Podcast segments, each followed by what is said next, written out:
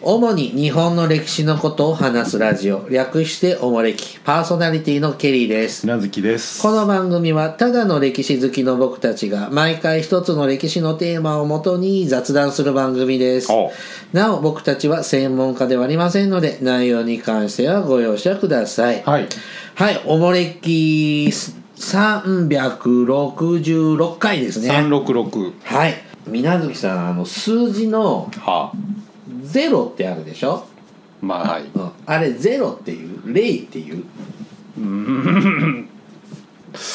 ゼロかなは僕最近勝手なマイブームであはなるべくレイっていうようにしてるんですよあでよくなんかこう電話でいろんなとこ問い合わせして、うんじゃあケリーさんの電話番号教えてくださいってうん言う時に010うんなんたらかんたらって携帯番号言うじゃんかじゃあ向こうもあのー、大迎えして言ってくるじゃんか、はいはいはいそうすると「010」って言ったら「010」って言い返す人とはそのまま「010」って「0」使う人といろんなのがいて面白いなあ とでもええわそんな なんか繰り返させていただきますねっていうのにあ「0」って言ったのに「0」って言い換えてるやんとかって思って丸とかね801とかねそう電話番号は言いますねであのそのまあれ面白いねそのまま言い返す人と。あれはつい言っちゃうようね、ん、でもなんかね「な0ん」とかさせていただきますって言ったらこちらもいただきますみたいな、なんかね、向かってするだけとね、うあの、あ、はいはいって思う時とね、あるんですけど、で、数字もね、0か0かってこゼロ戦か零戦かみたいなねう、うん、0線0線なんだけど、でもね、なんかやっぱ、数字だけ言う時01234っていうより01234の方がなんか綺麗な日本語の気がするででも日本語で数字言った方が、うん、そうねなんで一つだけ英語で言うんだゼろうロはそうだよね、うんレイがまあそうだよね確かにって思って、うん、勝手にこだわってあそううんはい言ってるだけです、うん、頑張ってくださ いはいさあ今年は2020年2020 2020ですえっ、と60年前は1960、 1960年、うんさあ恒例の還暦の言葉ですは1960年昭和35年の新語・流行語あはいを紹介する回ですはいま、えーっとまだ今年60歳の人が生まれた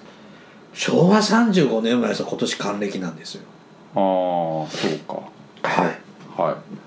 えーっと参考にするのは、えーっと恒例の20世紀に生まれた言葉、うん現代用語の基礎知識さんが編集されて、えーっと新潮文庫新潮大文庫はいから出てる昔の本ですねはいはい、ちょっとだんだん時代が近くなるにつれて新語・流行語もの記録も増えてきますのでうんちょっと多いんですが早速参りますはいまず最初60年安保そうですね日米安保条約の改定を目指した当時の岸内閣は、うんえー1月19日ワシントンで日日米相互協力及び安全保障条約通称新安保条約うんと施設区域アメリカ軍の地位に関する協定などをなどに調印した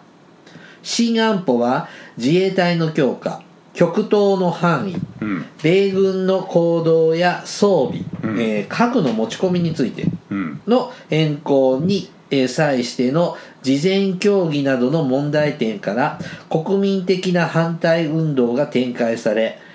1959年3月には、えー安保改定阻止国民会議が結成されたはい国会では1960年2月より審議が開始されるが国会内外の反対の激化で難航し、うんついに5月19日から20日未明衆議院本議会で安保改定は強行採決されたはい抗議のデモが連日国会周辺を取り巻き6月15日には全国で580万人がデモを行ったうんこの日全学連主流派が国会突入を図り警官隊と衝突東大生神場美智子さんがはい死亡した、うん新安保は33万人が徹夜で国会を包囲する中6月19日午前0時に、えー、と起して自然承認された、うんいわということですねはいはい60年安保よく安保のうんあの反対運動みたいなそうですねの映像とか画像って見ますね、はいうんこれは中身が問題なのこのやりこの締結の進め方に問題があったの批判が来たのうーんね えまあね実際はその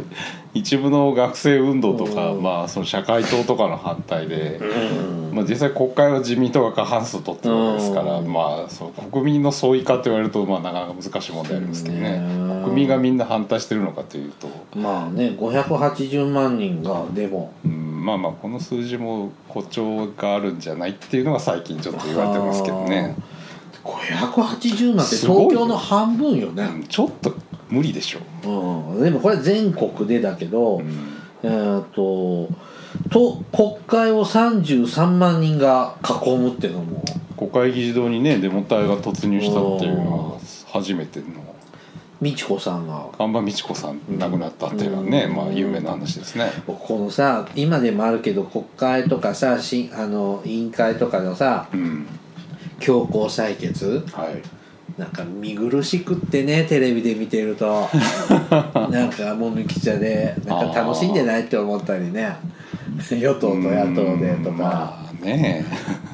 まあ牛歩戦術って今ないからね牛法ってまあ今もう野党が数が全然話にならない今だってボタンで押すんじゃないのあ今そうそうんだからそれができなくなっちゃったよねうんだから見ないけピどッて終わりあの消費税導入のうん3%導入の時とかのあの牛歩とそかう、そうなんかちょっと子供心になんだかな大人ってって思ったまあね一応その野党の存在意義っていうのあをー示す場でもあるし、うんそうだよねまあボタンだと顔が見えないからうね、んはい続いて「声なき声」うん1960年5月から6月にかけて安保反対のデモが大きな盛り上がりを見せた見せた時岸信介首相はこれを無視うん我々は国民の声なき声に耳を傾けなけな耳を傾けなければならないうん今あるのは声ある声だけだと国会で強気の発言をしたはいそれではと安保組織派も声なき声の会を作ってデモを始めるなど反撃した、うんえーこれ以来声なき声が流行語になったそうですうん、まあ今もおっしゃったようにそうそうそうそうまあデモ隊ってね見える反対はあるけど、一方ででもね圧倒的な人は自民党に投票してるという、そうですね今もあんまり変わらないですねううんんんなるほどね声なき声まあ都合のいい時はねまあねいいけど、そこはまあ都合悪い時はあんまり使うとね話はありますけど、ねはうん、続いて全学連全学連はい、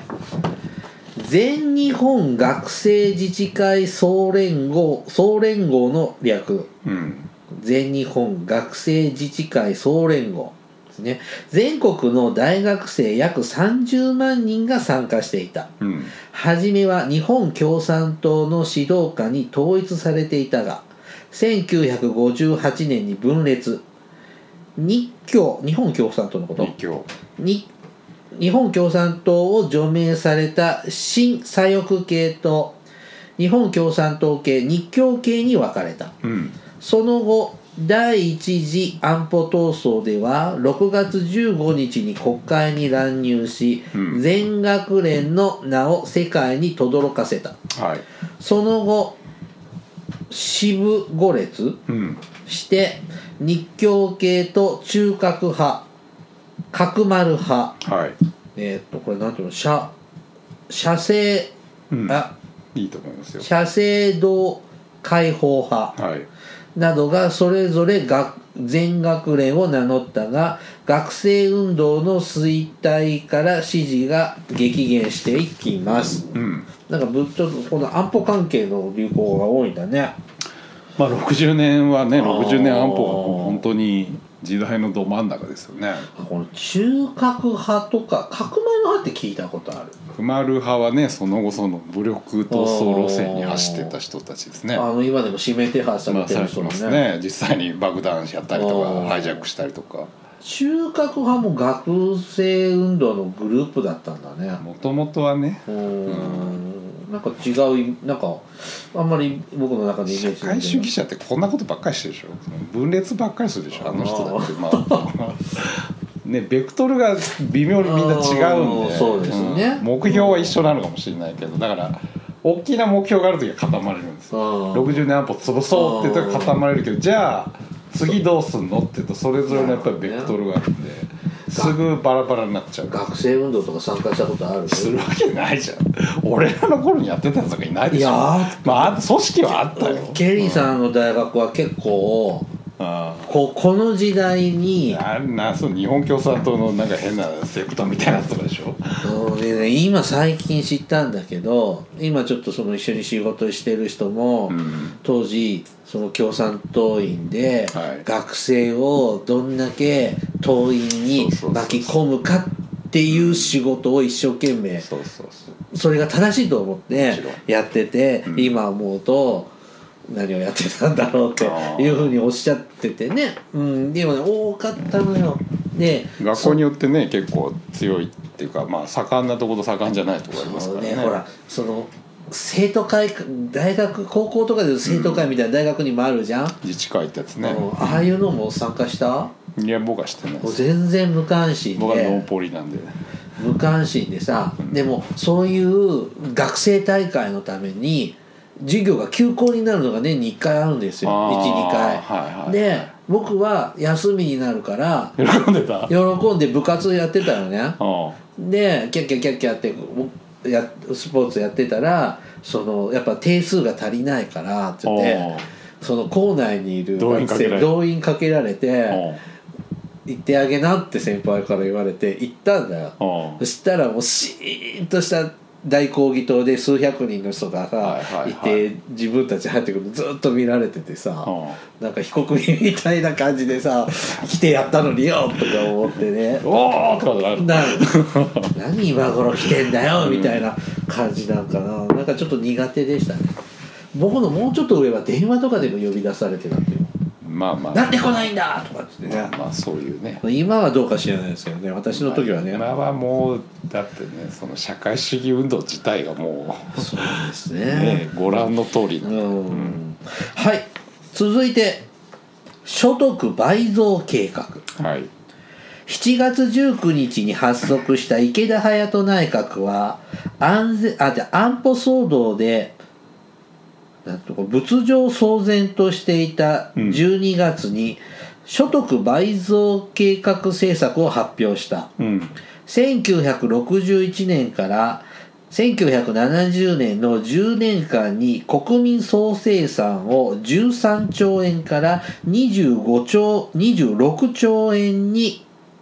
えー一人当たりの国民所得も20万8000円と倍増し西ドイツに次ぐ水準に達するという構想うん池田首相首相は私は嘘は申しませんと誓ったが翌年1月から物価の物価の方も上がり始め物価倍増政策ではないかと皮肉られたうん1959年から73年の実質 GNP の、えっと年平均成長率は約11%で日本は経済大国への道を歩み続けたいわゆるまあこれ有名ですよね所得倍増計画そうそうそう池田隼人さんのねまあ実際に倍近く倍までいくのこれいや倍移動ですよなったんだよね倍以上ですよ、だからでまあでもそれに伴って物価も上がっちゃうんだけどねまあそれは仕方ないうんあって豊かになるんですよねあの、まあ、ケリーさん福祉関係の仕事をやってますのでね、うんあのーまあこうこれ所得倍増計画でしょで池田隼人内閣の時のうんあの厚生白書はいはいはいが、あれ毎年出る出るでしょ厚生白書のあーね福祉関係だからそちらねうん福祉か、あの厚生白書が、はいサブテーマ「福祉国家への道」っていうサブテーマでは要はこんだけ豊かになってくるから、うん福祉とか社もうちょっと大きい意味の社会保障とかも手厚くなるよみたいなあはいあのテーマの内容だったというので、やっぱ勉強させられるんですよ、うんまあ実際国民皆保険とか国民皆年金もこの頃には出来上がってきますからね、うんん豊かになっていくるちょうどオールウェイズ三丁目の遊戯の頃だねまあまあまこの頃あねその頃ですうねんで要するにその社会主義運動が盛り上がっていく中でじゃあそれを抑え込むのって結局豊かになるのが一番手っ取り早いんですそうだねうん、うん貧乏だからこういうことするんですはい続いてですねヌーベルバーグヌーベル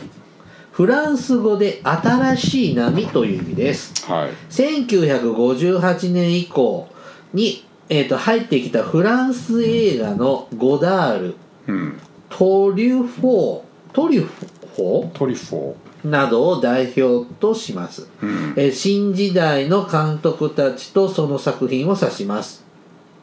日本では大島渚監督らが松竹ヌーベルバーグの機種とされ青春残酷物語うん日本の夜と霧などが、えー、と60年に発表されましたうん日本の夜と霧は複雑な構成のもとで政治論争が繰り広げら繰り広げたもので上映わずか4日で公開中止されたほ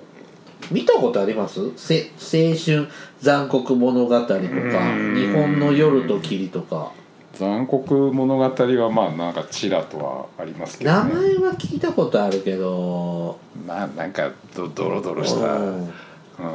でもさもう大島渚とかってさバラエティーに出てるおじさんだったじゃんもう僕らの頃って我々の世代はねうんまだ生きてんの映画大島渚は生きてないでしょちょっとウィキペディアさんウィキペディアさんバカ大野島郎渚、とかってね言ってま大したよね島渚さんはまだ生きてるんですか死んでおらんでしょああ亡くなってますねそらおらんでしょ2013年うんに亡くなってますね80歳であーあんまりフランス映画とか見ます見ますってそれはまあ見たことはあるけど、あの僕ロシュポールの恋人たちとかへー好きなんですよ、うん、たまに見るあのなんだっけカトリーヌ・ドヌーブと かなんか陰気臭いんだよね古いヨーロッパの映画ってまあねなんかなんか何言ってるか分かんないしね、結構心理描写とかがなんあかー面倒くさいでしょフランスはねう、うん分かるまあ最近も見ないねまあなどれが最近のフランス映画なのかよくわかんあなあいけど僕最近だとアメリとかさああーあれフランス映画なのフランスじゃないのあのなんとかなんとかっていう女の子はフランスの人でしょまあフランス人かもしれないけどはいもうやめましょうはい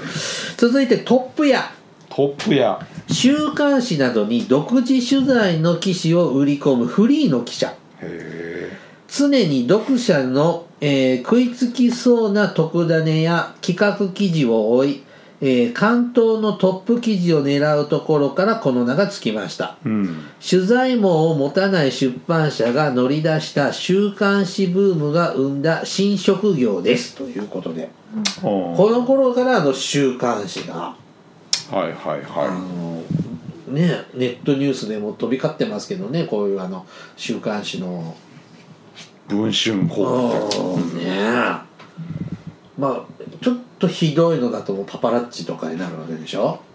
うんまあねあまあまあうん昔から週刊誌なんてのはまあまともなもんじゃないでしょでも文春報道はすごいじゃない文春報はうすごいけど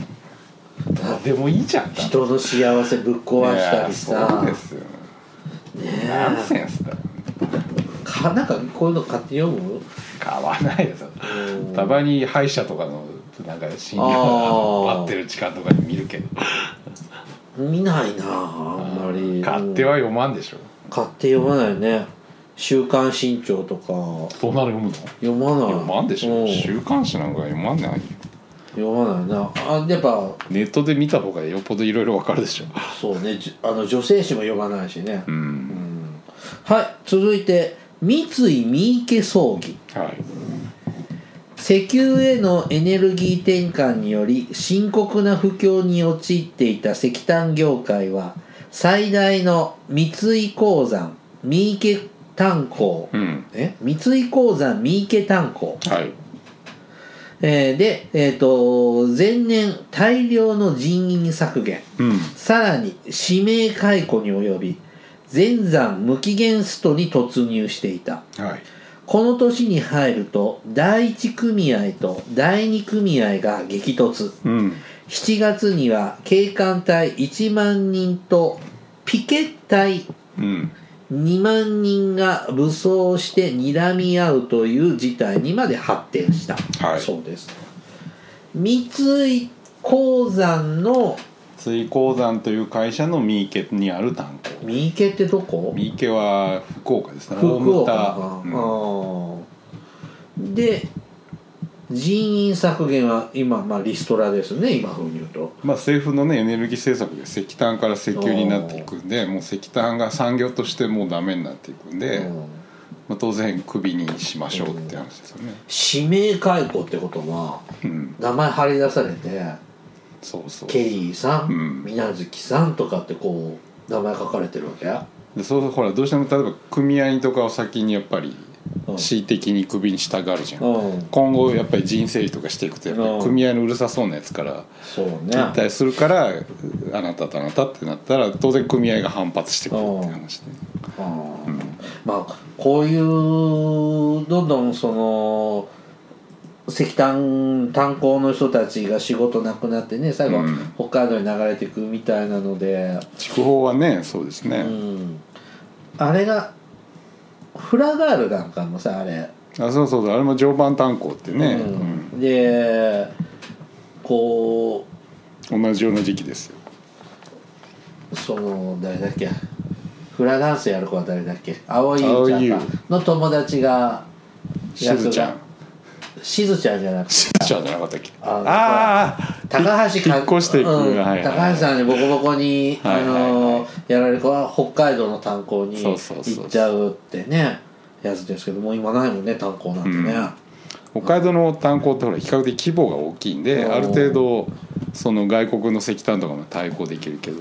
ー筑豊とか常磐って規模がちっちゃいんちでっちゃいんだコストがねどうしても高いんで、まあ、早い時期にうん廃校になってしまう、うん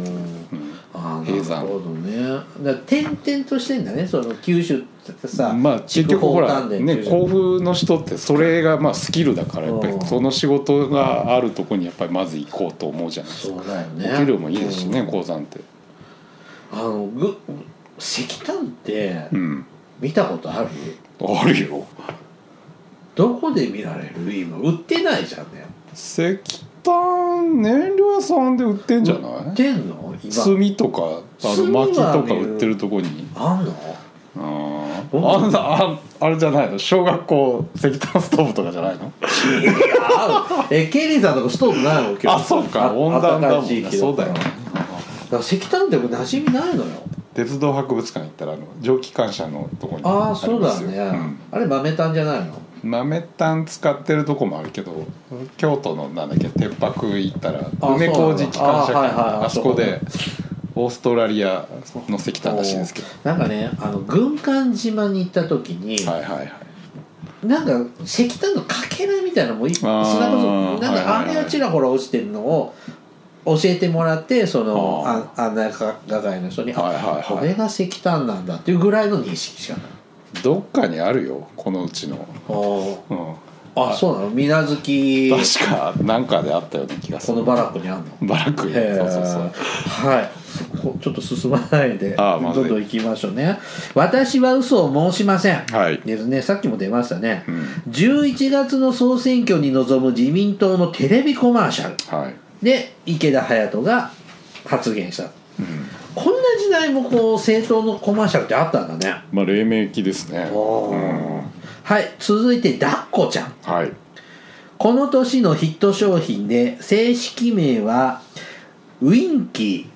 ーというビニール製の人形そうなんだ空気を入れて膨らませると何にでも抱きつくのと片目をつぶってウインクするアイデアが大当たり4月に発売されるやブームを巻き起こし腕に巻きつけて歩くのが、えーファッションのようだった、うんえー、だっこちゃんというのはマスコミがつけた愛称だそうですあそうへえウィンウキィーンキーっていうんだあったよね子供の頃まだ僕らの時も会話しなかったけど売ってたかな売ってたうんでもほら黒人差別とかにならないみたいなのが90年代になって消えちゃったんだあー今よはダメでしょうねだから今抱っこちゃんさカラフルじゃんあピンク色とかしてるんだうんあだけどあ、やっぱこの黒いのが僕やっぱまあダコちゃんは黒いよねねっていう感じですがこんなん60年前の商品なんだねそうやねおーすごいですね大体、白黒だもんねダコちゃんの映像ってうんうん、そうだね、なまあはあれつけて原宿歩くとちょっとナウいのかな、当時は ね原宿は多分何もないんじゃない銀座とかなんじゃないあ銀座で抱っこじゃん、んちょっとちょっと違うような気がするけどはい続いて浅沼委員長刺殺事件はい東京日比谷で自民社会民社の三党州立ち会い演説会が行われていた10月12日はい浅沼稲次郎社会党委員長が演説演説中17歳の右翼少年山口音也に刺殺されたうん山口は12月2日獄中で自殺をしたそうですあのあー殺した人がねほうこれテレビで見たテレビでっていうその当時の映像でしょそうそうそうそうあなたがリアルタイムで見リたアわけルタイムで見てでもそれで映像残ってるってとこれはね動画で残ってますねバーンってあの壇上にそうそうそう若そうお兄さんが入ってきてって、うすごいね17歳だようんで自殺しちゃうんだね自殺してんだね山口お手やってねおーちょうど選挙の時期だからかこういう立ちじゃ上あそうそげうですか総ね選挙中なんでそのはいはい続いて行動右翼行動欲浅沼委員長が演説中17歳の右翼少年に刺殺された事件でクローズアップされた言葉うん右翼団体には理論や組織を重んずる理論右翼とうん実際行動をもってテロリズムを、えー実行実現しようとするものとがあります、うんえー、とこの実行テロリズムしようとする方は少数のテロリストたちの集まりとなり、はい目的のために手段を選ばない危険な団体になりますうんえー極端な場合1人人1冊一人一冊の直接行動に出るはいちょっとやばいねうんあーちょっと物騒ですね僕らも狙われるかもしれないああそうねなんか気に入らなかった気に入らない発言を あなたはそんなことしてんのわかんないじゃんもうね人前で立って喋ることもあるからああ殺されるほどの過激な発言をしてんのいやないと思うけどでもなんかあるよねそういうのすごく勝手になってさあー敵視する人ってまあネットで批判ぐらいはあるかもねはい続いてインスタントコーヒーうん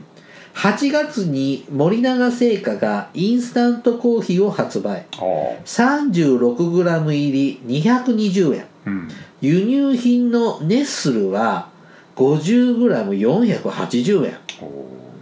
ラーメンは一足早く1958年に日清食品が発売し各社が続いて、えーと続いて、えーと即席ラーメンを発売してブームになりましたはいまた洋酒の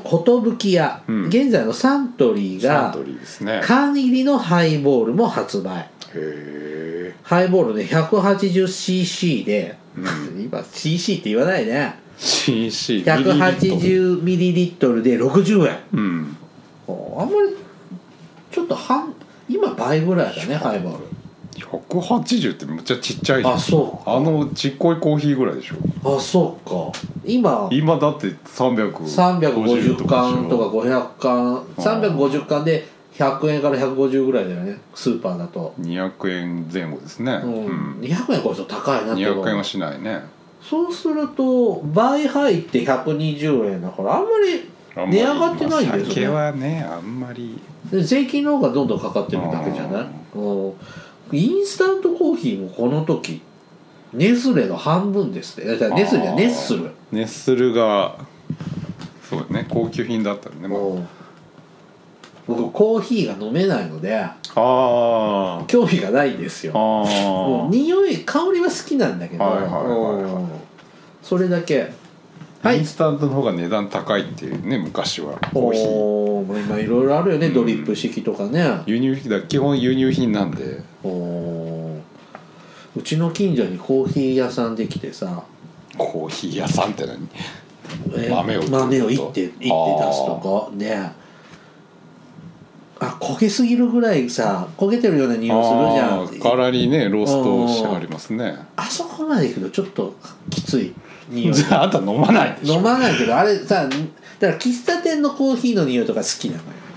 あれもほらやっぱ入り方によって味が変わるんで、うん好みとかがあるから豆によってのその相性があるらしいですすごい香ばしい匂いすぎてさ、まあ、そのご近所さんそうだねちょっと今ちょ焦げたっとどうなんだろうって思ったりしてあ僕は紅茶屋さんが好きですー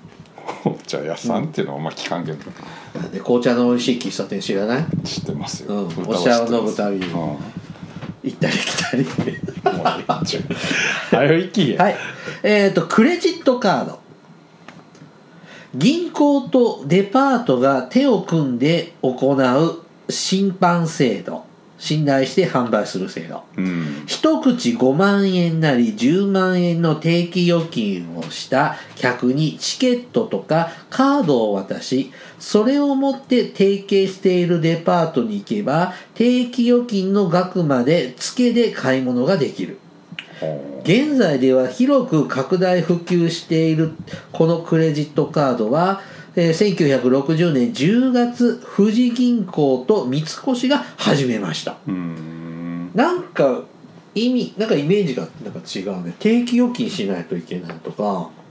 うんで担銀行は担保を預かってその分買い物していいとあなるほどで返せなかったらその定期をオンライン決済ができないから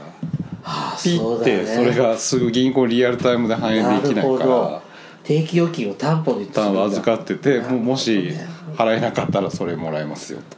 はあみのるさんクレジットカードは何枚持ってんの2枚3枚かさあそれダメだよあそうだねうんあまあ確かにねちょっとまとめたいなと思ってんだけどうんこういろいろこの今までの経費がああそれ僕さ1枚だけなんですよ以降うんで前はね2枚だったのあだけどなんかゆうちょがゆ郵便貯金あのーなんかあのにクレジットつけてたんだはいけど、はいはいはいなんか解約され自動解約されちゃってなんかあー乗りかなんかほら会社変わったじゃん、はいはいはいあれでなんかし知らない間に自然消滅しててあー今1枚で、そうそううそう、ん、してますね、うん、あんまり持たないようにあーニコニコそうですね現金払い、今時それもどうかと思うけどねそうなんとかペイとか使ってないのペイペイペイ系使わないペイペイ系じゃねえよ、うんまあ、ペイペイはさ、なんとかペイね信用してないのな信用ってお前の方が信用できんいやいやいやあでもねこの間初めてデビットカード使 ったデビット払いした恥ずかしいからやめた方がいいと思うなんでいやそれ今が初めてとか言うしえデビットし使ってんのデビットはもう使ってないですあじゃあ現金がなくってあちょっと30クーラー買った時に、ーあー言ってたうねんではカーいド、あのあの手元にお金なくってはいはい現金だったらや、あのです今すぐここで払うんだったらカードじゃなくって言って、はいはいはいでちょっとあデビットだと思って、うんもうそれだけはい続いてファンキーファンキージャズから生まれた流行語で土臭い原始的という意味黒人のスピリットを取り入れ野生的な陶酔のリズムであるファンキータッチといえばファッション用語で派手な原色タッチを指したうんファンキーってこういう意味なんだそうやねなんかファンキーモンキーベイベーってそうやねうんあんまり今ファンキーって使わないねファンキーは使わんねあんまり聞かんね土臭いとか原始的ああ今逆にウケんじゃないこういう感覚感じってまあファッションとかね流行はぐるぐる回りますからね、逆に今ファンキーなんて言葉が可愛いんじゃないです か適当なこと言ってうん、ますけ無ど責任なことは言うのやめましょういやいやそういうもんですよ流行りなんて はい続いて「アカシアの雨」あ西田幸子が歌ったヒットソングです、あうんヒットソングが「アカシアの雨が止む時あはい」あそうなんだ僕「アカシアの雨」って歌歌だと思ってた違うんだね、えー、ともう一回ね西田幸子が歌ったヒットソング「アカシアの雨が止む時」水木かおる作詞藤原秀幸が作曲この歌のやるせない雰囲気が当時の世相とマッチ今でも60年安保というとこの歌を思い浮かべる人も多いそうですあー西田幸子さんは関口宏さんの奥さんねあーそうですかははははははは僕西田幸子さんはコーヒールンバの方が好きだよあああの人かはははは昔アラブの偉いコーヒールンバはもまあいろいろね歌っ井上陽水とかも歌ってますけど荻野目洋子ももうやめようですけどね ああはいはいあの人ねそうああのです人か大あー歌上手ですねあれが関口博君の博博さんのはいはい友博のお母さんそうですねはい、はい、続いて「裸足のアベベ」あべべ10月く9月10日、うんローマオリンピック大会のマラソンで無名のエチオピア選手アベベビビキラピキラビキラびビキラがうん2時間15分16秒の世界最高タイムで優勝はい全コースを裸足で走り抜いた世界中の喝采を浴びました、ううんん、アベベって名前聞きますね知ってるね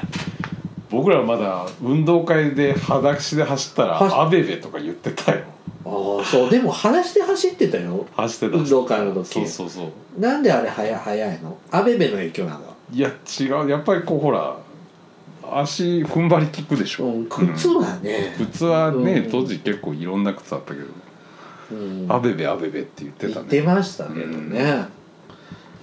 こっからなんだねそうやねうん実は60年にルーツがあんだねああまだ東京オリンピックの前だもんね、ローマですからね、うんはい次家付き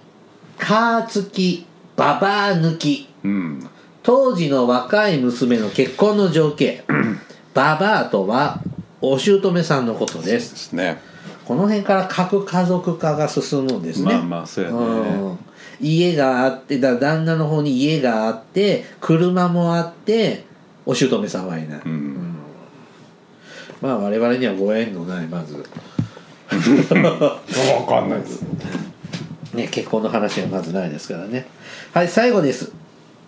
ベトナム戦争うん1960年みの南ベトナムに南ベトナム解放民族戦線が結成され、うん北北ベトナム、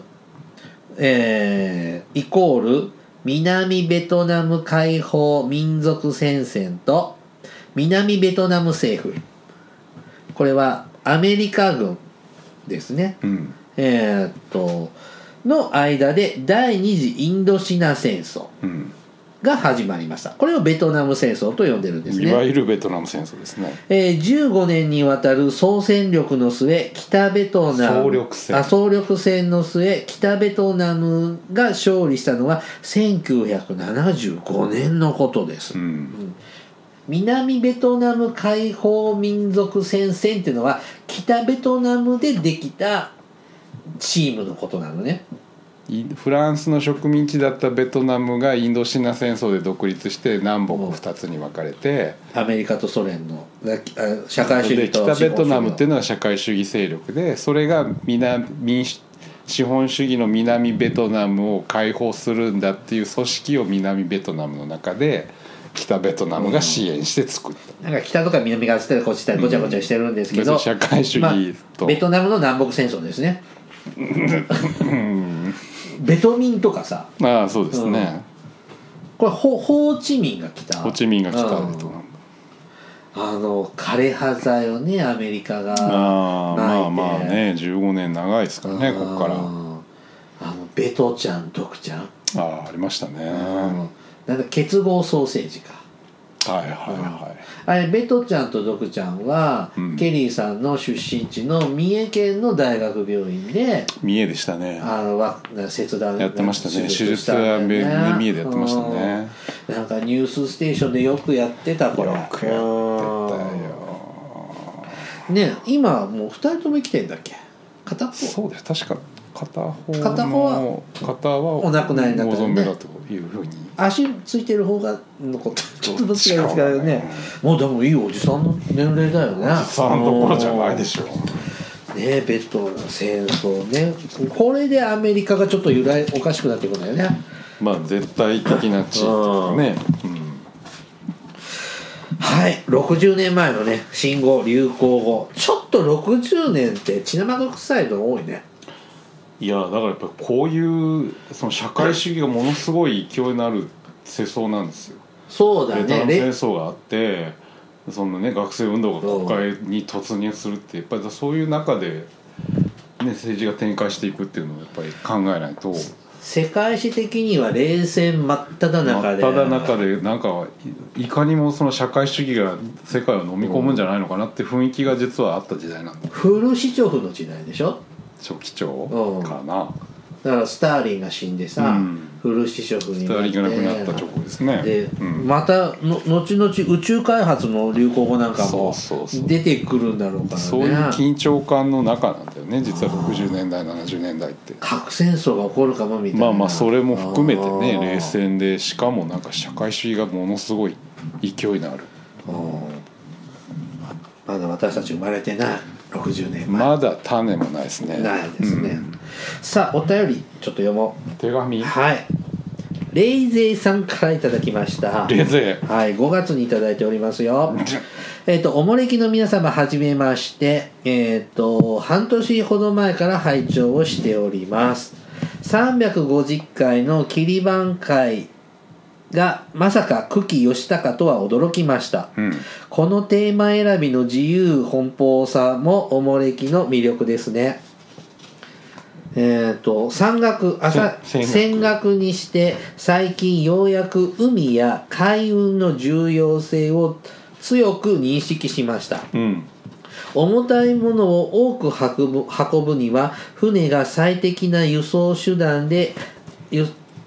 あるからこそ大名たちは海に力を持っている水軍を利用したり協力したりしたのですね、えー以降も興味深く聞かせていただきますうんといただきました、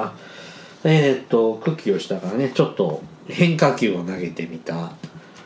うん企画会ですねそうもうこれそうなも15回昔ですけどねまたまたなまた400回の切り番に向けてまたネタを探さないとあっという間でに今今日何回だっけ日ね366回あと30回そうああちょっと思い出して考えてみてはやめて忘れてまた思い出してをそ繰れりは返すいつ頃来るんですか年末ぐらいですかいやいやいや来年の夏ですよ、ああそっかうん、 400回かそうそう56月50話が1年の大体目安なんだっけいやうちとこ今のとこお休みがない盆も正月もやってる当たりの前でですよ52回やあやごってるああそういうことちょっとずつズレが出てきますがが、はあじゃあまだ大丈夫じゃんい、だけどでそう言ってる間にまあまあまあ、うんそうだね後方はそろそ ろそうそうそうそうあとは名乗ありを上げとかないとあこれいいっていう資料とか見つけたりするとまあまあまあそれがどんどんねあの優先になってくるかもしれませんけどねはいまああの何が出るかはお楽しみにしといてくださいじゃあ本日はここまでにしましょうねはい、おもれきではですね、リスナーの皆様からのお便りを募集しております。えっ、と、あの時代に行ってみたい、あの人に会いたいとか、えーおすすめの歴史漫画や歴史小説、大河ドラマや、えっ、と、歴史ドラマ、えー映画なんかの思い出や感想、戦争の体験談など、えっ、と、いろいろとお便りテーマがあります。えっ、と、詳細はおもれきのブログをご覧ください。はい。はいでは、あーお便りはですね、えっ、と、E メールまたは Twitter のダイレクトメールでお送りください。うんメールアドレスはおもれき2013、アットマーク Gmail.com。えー、ツイッターはひらがなでおもれきと検索してください。はいはい。ではまた、ポッドキャストでお会いしましょう。ごきげんよう。さようならさ。よなら